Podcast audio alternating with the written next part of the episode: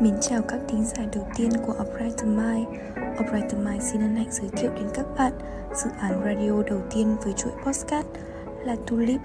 Đây sẽ là trạm dừng chân giữa những bộn bề trong cuộc sống, Nơi mà các bạn có thể sống chậm lại để tìm những khoảng trống bình yên trong tâm hồn của mình.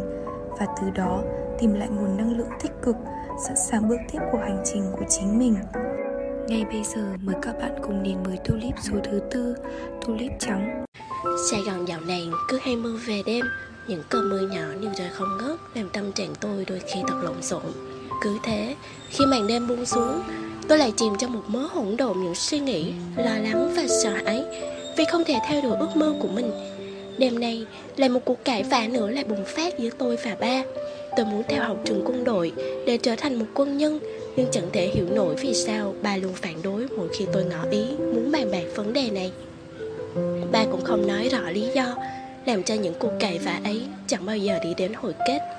Trở thành quân nhân không chỉ là ước mơ mà còn là tình yêu mãnh liệt tôi dành cho từng mảnh đất quê hương mình, từng vùng trời bình yên của đất nước, là lòng biết ơn đến những anh hùng chiến sĩ đã hy sinh cho màu cờ đỏ thắm được bay cao trong gió. Ngày 27 tháng 7 hàng năm, tình yêu cùng với lòng biết ơn ấy lại trạo rực trong tôi hơn bao giờ hết, thôi thúc tôi phấn đấu để bước gần hơn với ước mơ của mình. Có lẽ tinh thần cách mạng đã hòa vào dòng máu đang nuôi dưỡng cơ thể này của tôi. Ấy vậy mà khi chỉ còn một bước nữa thôi, tôi sẽ chạm vào ước mơ ấy, bà lại quyết liệt ngăn cản. Cứ như thế, tôi trằn trọc mãi không thôi và tự hỏi, liệu rằng tôi có nên tiếp tục những cuộc đấu tranh căng thẳng này với ba? Trời lúc này đã dần sáng. Trong lòng tôi vẫn toàn những nút thắt Không cách nào tháo gỡ để đi vào giấc ngủ. Tôi muốn ra khỏi phòng cho đỡ ngột ngạt. Mùi hương của bình hoa tulip trên bàn thờ ông nội làm tôi dừng bước. Hình như trước giờ tôi chỉ thấy mẹ bày hoa tulip trắng cho ông.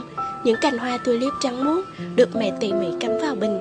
Có cành còn e ấp, có cành đã nở rộ để lộ nhị hoa mang theo hương thơm nhẹ nhẹ Tỏa vào bầu không khí lạnh lạnh sau cơn mưa đêm.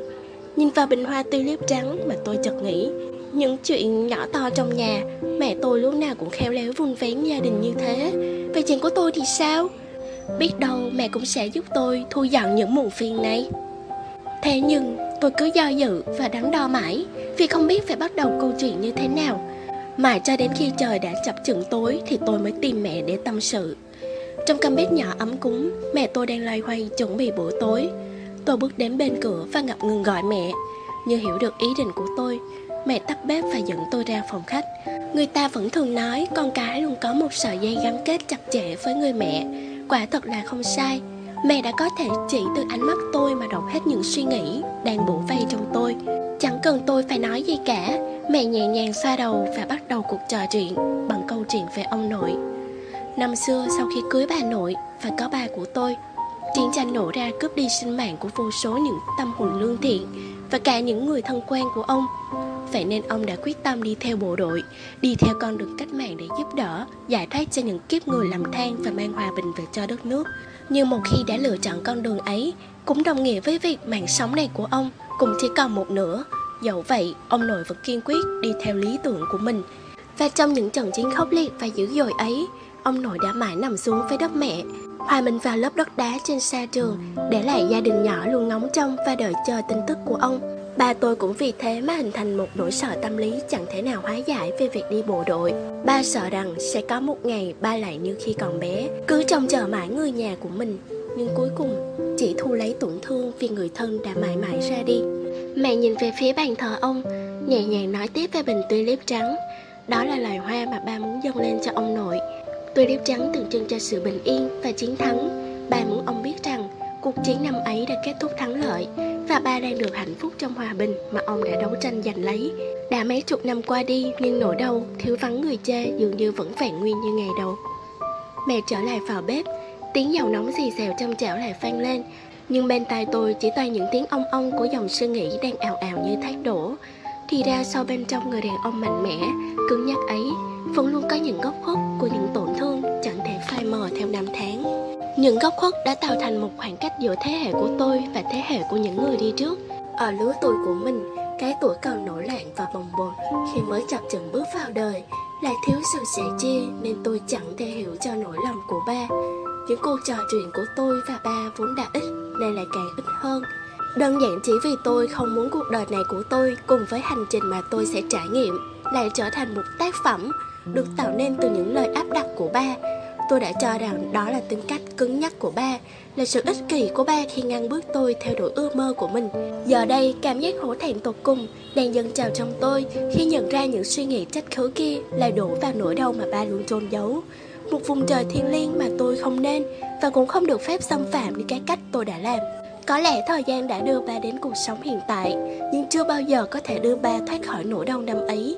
Đầu đó trong ba vẫn tồn tại một đứa trẻ cần được vỗ về.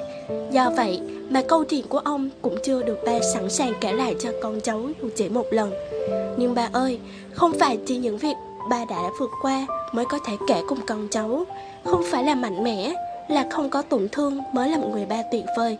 Tình thương của ba dành cho tôi bao la như biển cả Không một nguyên tắc hay khuôn mẫu nào Có thể trở thành giới hạn của tình thương ấy.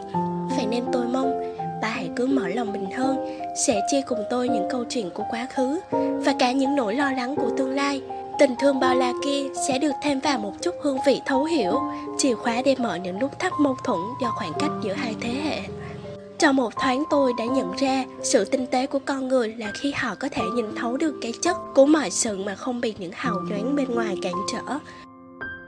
Tôi đã để mặc pháo bọc mạnh mẽ, cứng nhắc của ba và cái tôi của chính mình mâu thuẫn với nhau mà bỏ quên nỗi lòng của ba, điều làm nên con người của ba hiện tại. Nếu nhận ra điều này sớm hơn, có lẽ tôi đã không khổ sở và giận hờn ba nhiều đến vậy.